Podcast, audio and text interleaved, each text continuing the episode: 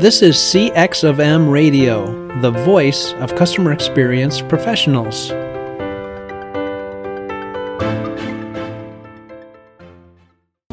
Welcome to another episode of All Things Considered CX. I'm your host, Bob Asman, the founder of Innovative CX Solutions, a past chairperson of the CXPA, and a practitioner with many years of transforming global operations and designing better customer experiences. Together with our guests and listeners, we seek to discuss, challenge, and create new understanding about how to inspire better experiences in response to ever changing customer expectations. Hello, and welcome to another episode of the All Things Considered CX podcast. I'm your host, Bob Asman, and we're glad you're back for another episode. I have um, an interesting guest joining me today. We're taking a little bit different approach to the podcast where we're typically talking about customer experience and experience management and employee experiences. And I was approached recently to have uh, today's guest on the podcast, who's a very successful entrepreneur. And I thought to myself, hmm, we're more about experience than we are entrepreneurship. And then I kind of stopped myself in my tracks and said, but without the experience, there isn't going to be any entrepreneurship. So with that, I'm really happy to have Bryan Clayton joining me today, who is the founder and CEO of GreenPal. Bryan, welcome. Uh, please introduce yourself to our listeners. Yeah, well, thanks for having me on, Bob. It's great to be here. So, yeah, my name's Bryan Clayton. I'm CEO and co-founder of a company called GreenPal, and GreenPal is a mobile app. It's a marketplace that works like DoorDash or Instacart or Uber, but for lawn care services. So, if you're a homeowner and or you rent a home and you need to get somebody to mow the yard for you, rather than calling around all over the place, you can just download GreenPal. You pop your address in, and somebody comes and takes care of it for you. In fact, Bryan, I think it, your company was was tagged uh, the Uber of lawn care. Is that correct? Yeah, we we picked that up uh, pretty early on, about 13, 2013, 2014. I think it was Entrepreneur Magazine called us the Uber of lawn care, and that kind of stuck. Uh, and so we'll just go with it. all right, that sounds good. So, Bryan, uh, as I do with all of my guests, I, I love to hear the career path that uh, got you to where you are today. And we always find some interesting uh, nuggets in that career path. So, if you could take us on your journey of um, your career. Yeah, totally. So, so GreenPal is a 10 year overnight success. My two co founders and I have been at this for a little over a decade. First few years were really hard figuring out how do you balance the the the needs of suppliers and and consumers in a marketplace like this and took us about 3 or 4 years and then once we figured it out we started we started scaling and now we're in every city in the country and around 300,000 people using the app to get lawn mowing services and uh it's still growing and and and so uh and so we want to get to a million people using it. We feel like we can get there in the next three or four years. And so that's the that's the experience with GreenPal. But before GreenPal, I had a landscaping company that I ran. I ran a, I started mowing yards in high school as a way to make extra money and stuck with that lawn mowing business all through high school, all through college. And then when I graduated college, I made a little business plan and uh, just started growing that that little landscaping business. Eventually getting it to over 150 employees around $10 million a year in sales. And then in 2013, was able to get the business acquired by a, a, big national company that that runs a lot of these small landscaping companies. So so 22 years I've spent in the landscaping business in some shape or form. Started off in the blue collar side and now I'm in the in the tech side. So, what was the initial appeal when you were growing up? Did you have uh, a family in the business? Uh, what appealed you to the landscape business? It's a great question. So I'd like to tell you that I was like a natural born consummate entrepreneur, but the reality is I was forced into the business. My dad got tired of me uh, playing Nintendo all day and he said, get off your butt. I actually talked to the neighbor and he needs somebody to mow his yard and, and I've negotiated it for you and you're going to go cut the neighbor's grass.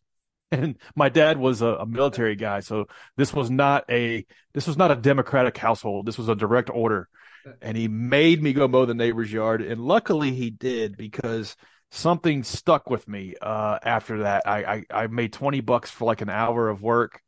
And I thought, man, this is awesome. I should just keep doing this. And and I made a bunch of flyers, passed them all over the neighborhood, and and never looked back. Just kept growing that business. By the time I graduated high school, I think I had two employees. And then through college, I just kept growing it. I would go to I would go to school at night and and mow lawns during the day. And by the time I finished business school, I had five employees. And then I just stuck with that, just just just through duplication, growing it little by little, year over year. And and uh, to to your point and to your podcast point, never lost sight of the customer. Always tried to figure out what my customers wanted, figure out what they needed that my competition wasn't delivering, and figuring out how to just be obsessed with serving them better, just outworking and out hustling my competitors is how I was able to get that business to eight figures. And so, Bryan, let's let's uh, dive into that a little bit, and and I appreciate that insight because it's so important in experience management. How did you go about doing that? Did you, um, you know, interact with customers? Did you buy from your competitors? I'm kind of thinking of all the things that some of CX professionals do to try to find out where the customer's at, the voice of the customer, the voice of the competitor, and so forth. What are some insights you have on that and what you did in that area? Yeah, in in the first business, it's it's kind of like it almost is like a video game. You're working through one level at a time, and in the and as far as customer experience goes, the first couple levels of the game are just sheer hustle. Um, I I made a goal in the in the first couple years to never never keep a customer waiting longer than an hour to call them back. And so if somebody called, left me a voicemail, needed an estimate, needed a, had a tree fall down or something like something like that, I always try to call them back and and deal with them in less than an hour. And so that was one little metric. Even as a kid, I knew that was important because my customers would always tell me that you know I, I leave voicemails for for lawn, care services or gardening services and, and they never call me back or they call me back three days later. And so that was one thing I knew that I could just out hustle my competition. And so that was one little thing that I would do. Um, but then as time went on, uh, you know, I realized that I really wasn't in the landscaping business. I was in the sales and customer service business. I was in the, the business of how do we develop a sales process that connects customers with our value? And then how do we serve them better than our competition? And, and so after I got the business over a million or two million in sales, I, I wanted it. I wanted to get it. I wanted to get it to ten million, and, and I had to figure out some kind of repeatable process to do that. And uh, I figured out that I needed to connect landscaping maintenance services to where our customers were trying to go with their business. And so one thing we did is we we started going after big contracts in landscaping, uh, where would be a big apartment complexes. You know, these would be thirty thousand, fifty thousand, sometimes hundred thousand dollar a year contracts. And I would ask them, uh, uh, we would change the conversation not to, hey, can we mow your yard? What are the cheapest way you can get somebody to mow your yard? We would change the conversation to say, uh, well, what is your occupancy rate at this apartment complex? And they would ask, well, why? Why do you, why do you ask that? And and we would say, well, because we're members of the Tennessee Apartment Complex Association, and and uh, they tell us the occupancy rate is ninety three percent and they would say, well, ours is 88%. And we would say, well, we believe that with proactive landscaping care that we can do some things to move you up a few points. We can make the grass greener. We can we can install some flowers around the display model. We can in, in, enhance the, the, the curb appeal at the entrance to draw people in to to to take a free tour, things of like that. So so changing the conversation from just grass cutting to where are they trying to go in business? Where are they trying to get to? And, and how can we help them get there? Was one way we kind of started with the customer and worked backwards and and and and and and sold our services in a way that that our competitors weren't. Bryan, this is this is fascinating. There's a there's a couple of things I want to I want to talk further with you at first, or, or, or, share with you some observations. So, first of all, I love the fact you had a metric early on the process. You know, call everybody back within an hour. That is so important, and you hear that a lot, especially at the time when you were doing this. The smaller contractors, because they're so busy running their business, they don't always have time to to uh, you know manage the office, do the billing, answer the phone calls. So, I think the fact you have a metric, and in customer experience, we talk about metrics all the time, and in fact, probably overcomplicate the metric process within experience management.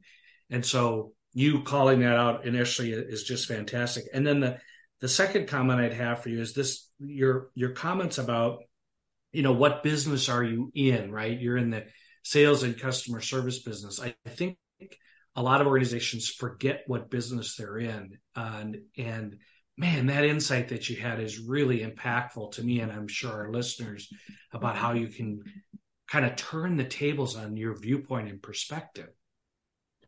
Yeah, we and, and we kind of had to because it's a low barrier to entry business, and so it's super competitive, and so you mm-hmm. anybody can go mow the yard, but but not everybody is thinking about where the customer's trying to go, why the customer gets out of bed every morning, why they show up at their office, and and what is it you do that can help get them there and reframe the com- the conversation and really reframe the company to deliver on that and not necessarily the commodity of of what you might be selling. And mm-hmm. and uh, to your point, these things don't have to be super complicated. Like in the early days, it was one metric call people back in 60 minutes.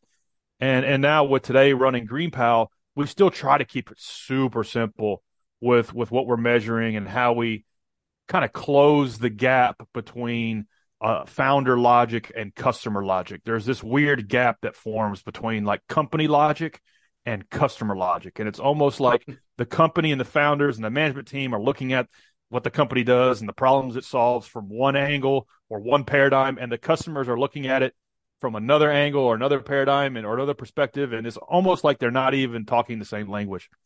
And so, how do you close that gap? I, I find like the simpler the better, and to be relentless about it. Uh, I mean, it, it's just so true, Bryan, in what you're saying. Um, you know, keeping it simple, being relentless, the two different logics. I often refer to um, uh, you know company language that people use and you, right. and as a consumer you sit there and you go I, I don't know what you're talking about right?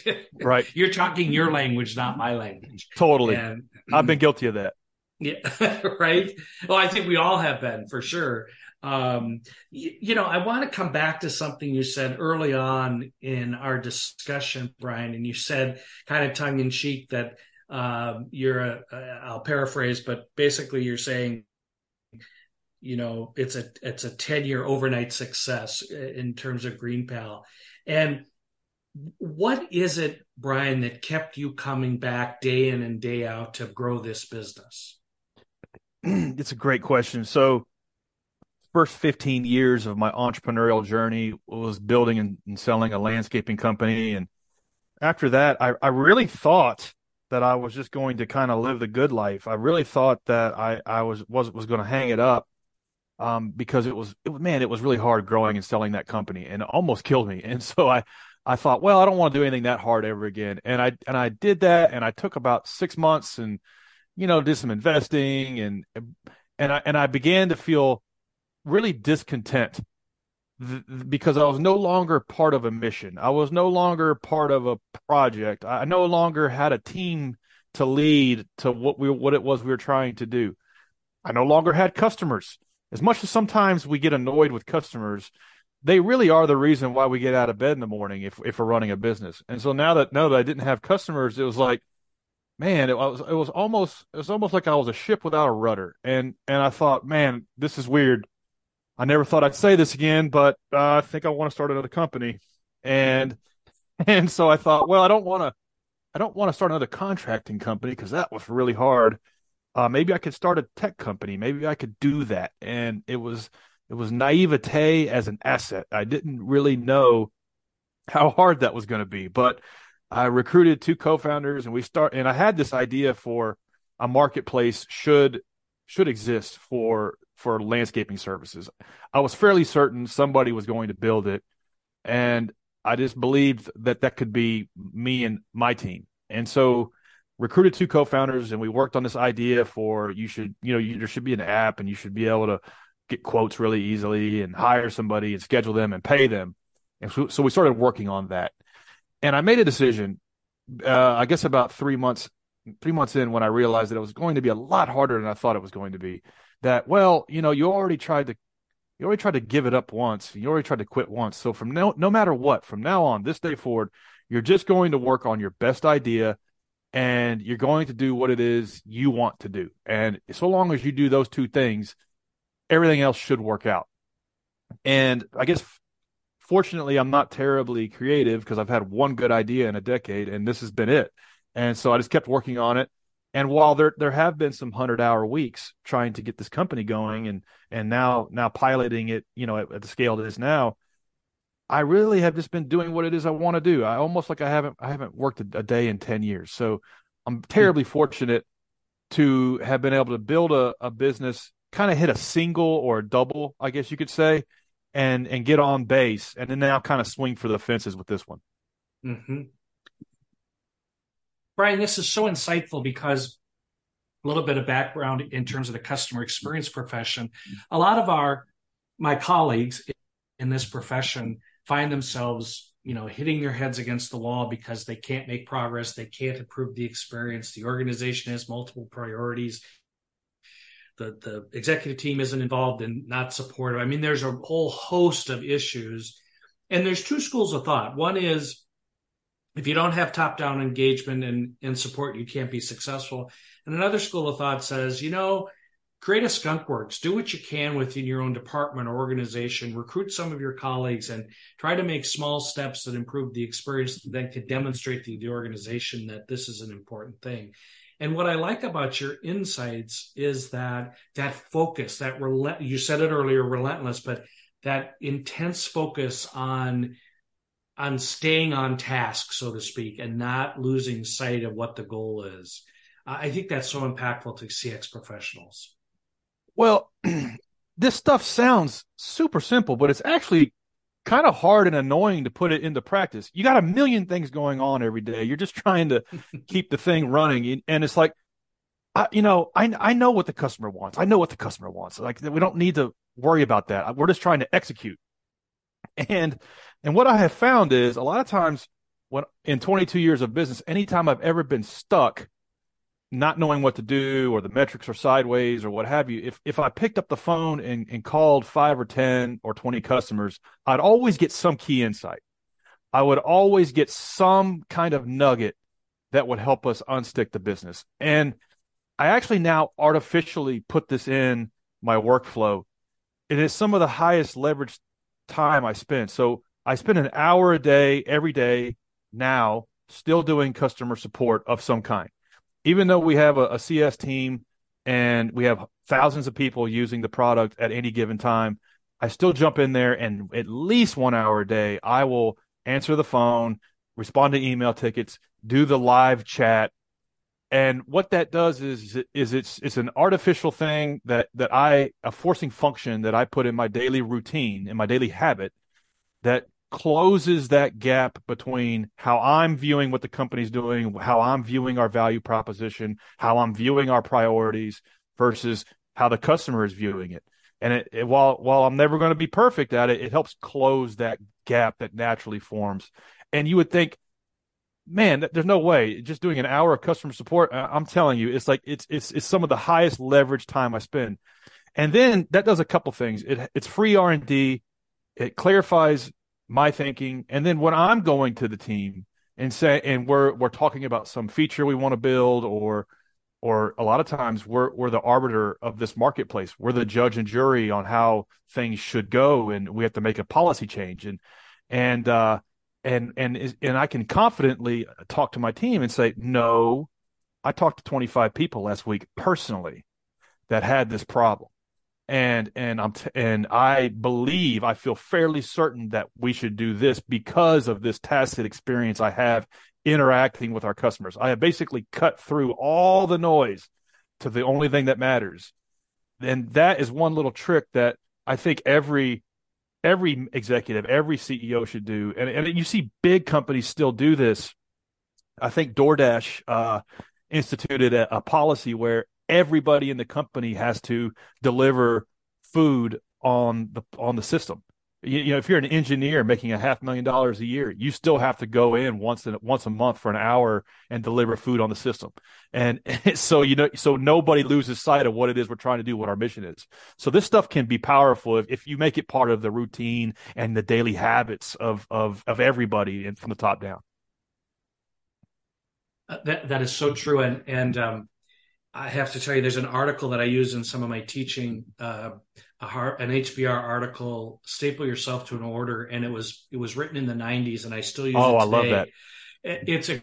Have you read the article? I, mean, I haven't. I, I, haven't read it, but I love it. Just the title has got has got. Yeah, me, got my I mean, wheels turning. You you uh, you've got to you've got to pick it up and read it because it's you're talking exactly what this article is talking about. Basically, it says, look, get executive management involved, have them walk through an order. Uh, going through your system, see what you're putting your customers through. And I know you don't necessarily take orders for products as much as you do orders for service, but that's just, it's the same concept. And I, I, I recall that I, I've worked in my career with very large organizations and, you know, once, and I ran the customer service operations and once a quarter, maybe once every six months, we get the call, right? The CEO wants to listen to calls. And I, I kind of smile a little bit because I think, why is this such a big deal? You know, we're three floors away from the CEO. We've got 500 agents on the floor. He can walk down with a cup of coffee and drop by and listen to any agent he wants any time of the day or night. So isn't that funny? Right. It doesn't have to be a big deal.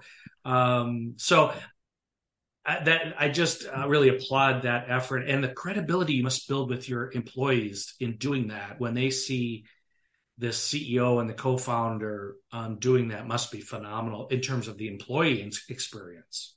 Yeah, and I think it's important if you're going to do this to not do it from a disposition of uh, trying to like some sort of leadership hack. Oh, I'm leading from the front. I'm getting in the trenches with my people and I'm and I'm and I'm experiencing the pain with my people and therefore I'm a great leader.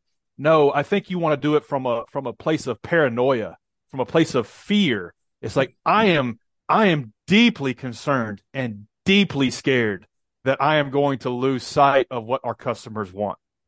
And that haunts me, keeps me awake at night uh, because they are the they are ultimately the the judge of of whether this platform is going to succeed and hit our goals or not. So so it's that paranoia and fear that causes me to take action to jump in there at least an hour a day, sometimes two, to uh, to to do this stuff to close that gap.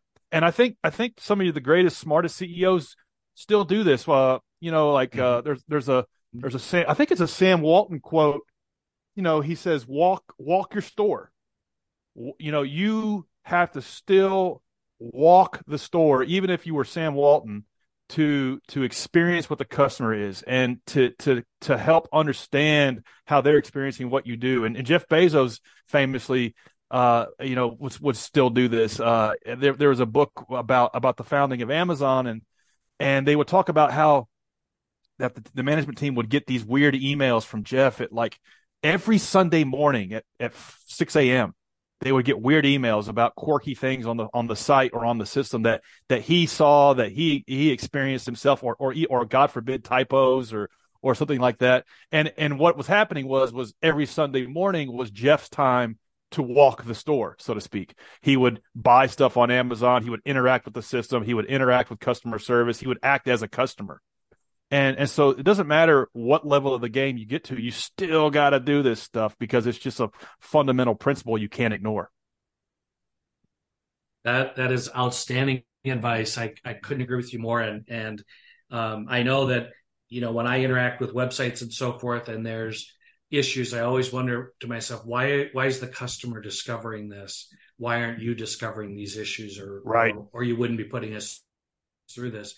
Now, Bryan, one question, by the way, listeners, we're, we're talking to Bryan Clayton, CEO and co-founder of GreenPal. And, and I might add, uh, listeners, that um, what Bryan's talking about is real and not hypo- uh, hypothetical. And if you go to his website, um, you'll see that they have over 700,000 reviews rated at a 4.8 out of 5. And, and just for our listeners, just think about that over 700,000 reviews and he's nearly at five out of five, which is just phenomenal. So it it's working what uh, Bryan and his team are doing. So Bryan, one one question for you: You have end customers, but do you also have contractors and and people that do this work for you across the country?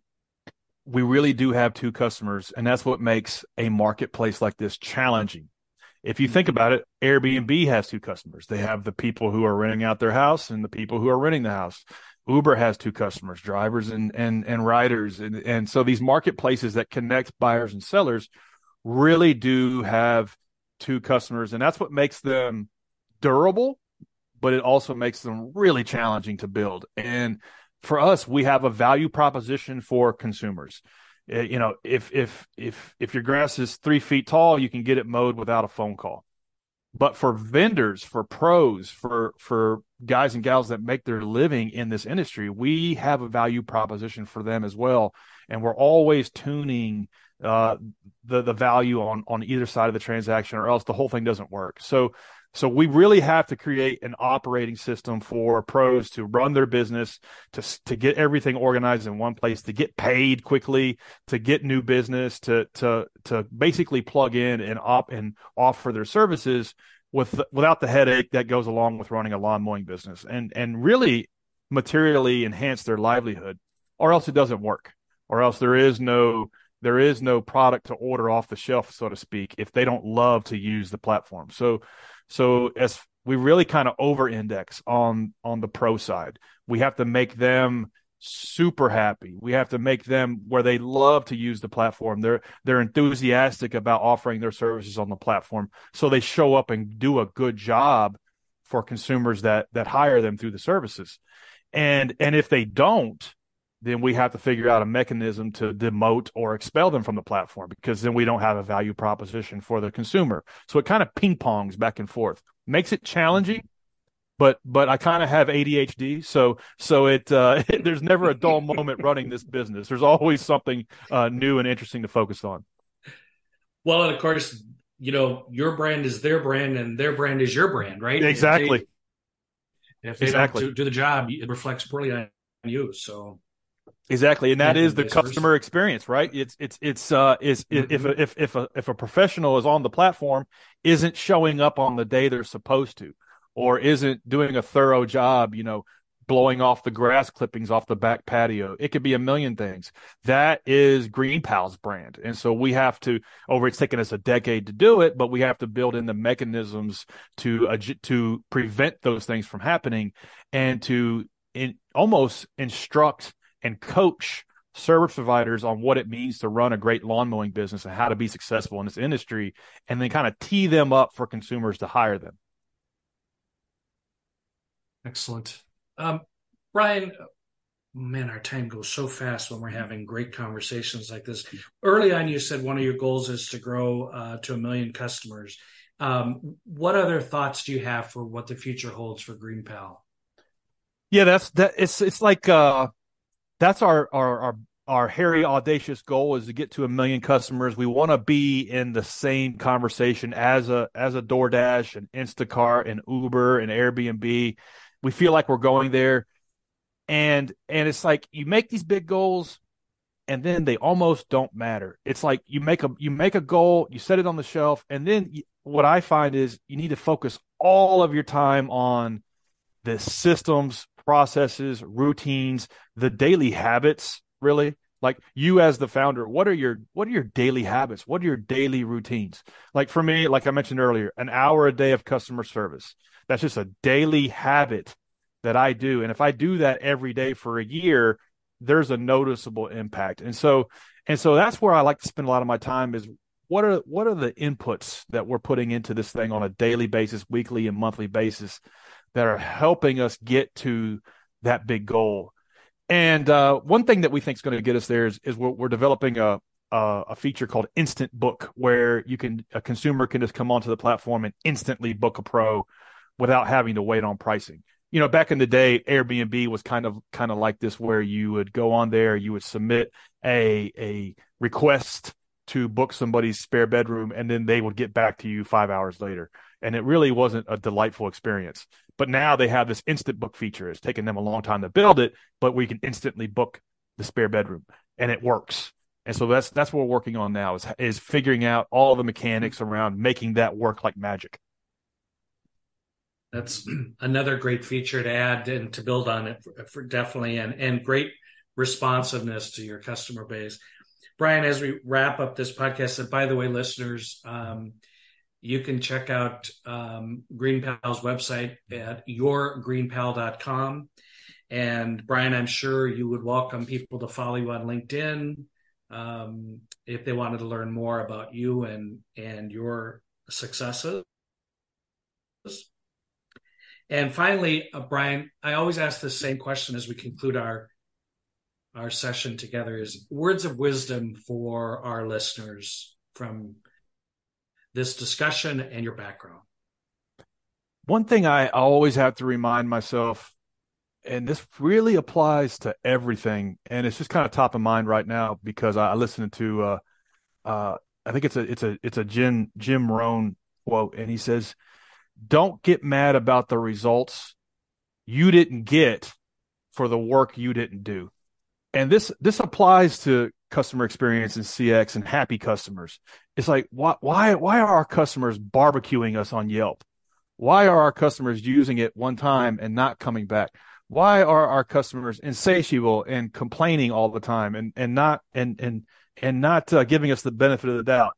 And it's like don't get mad about the results you didn't get for the work you didn't do.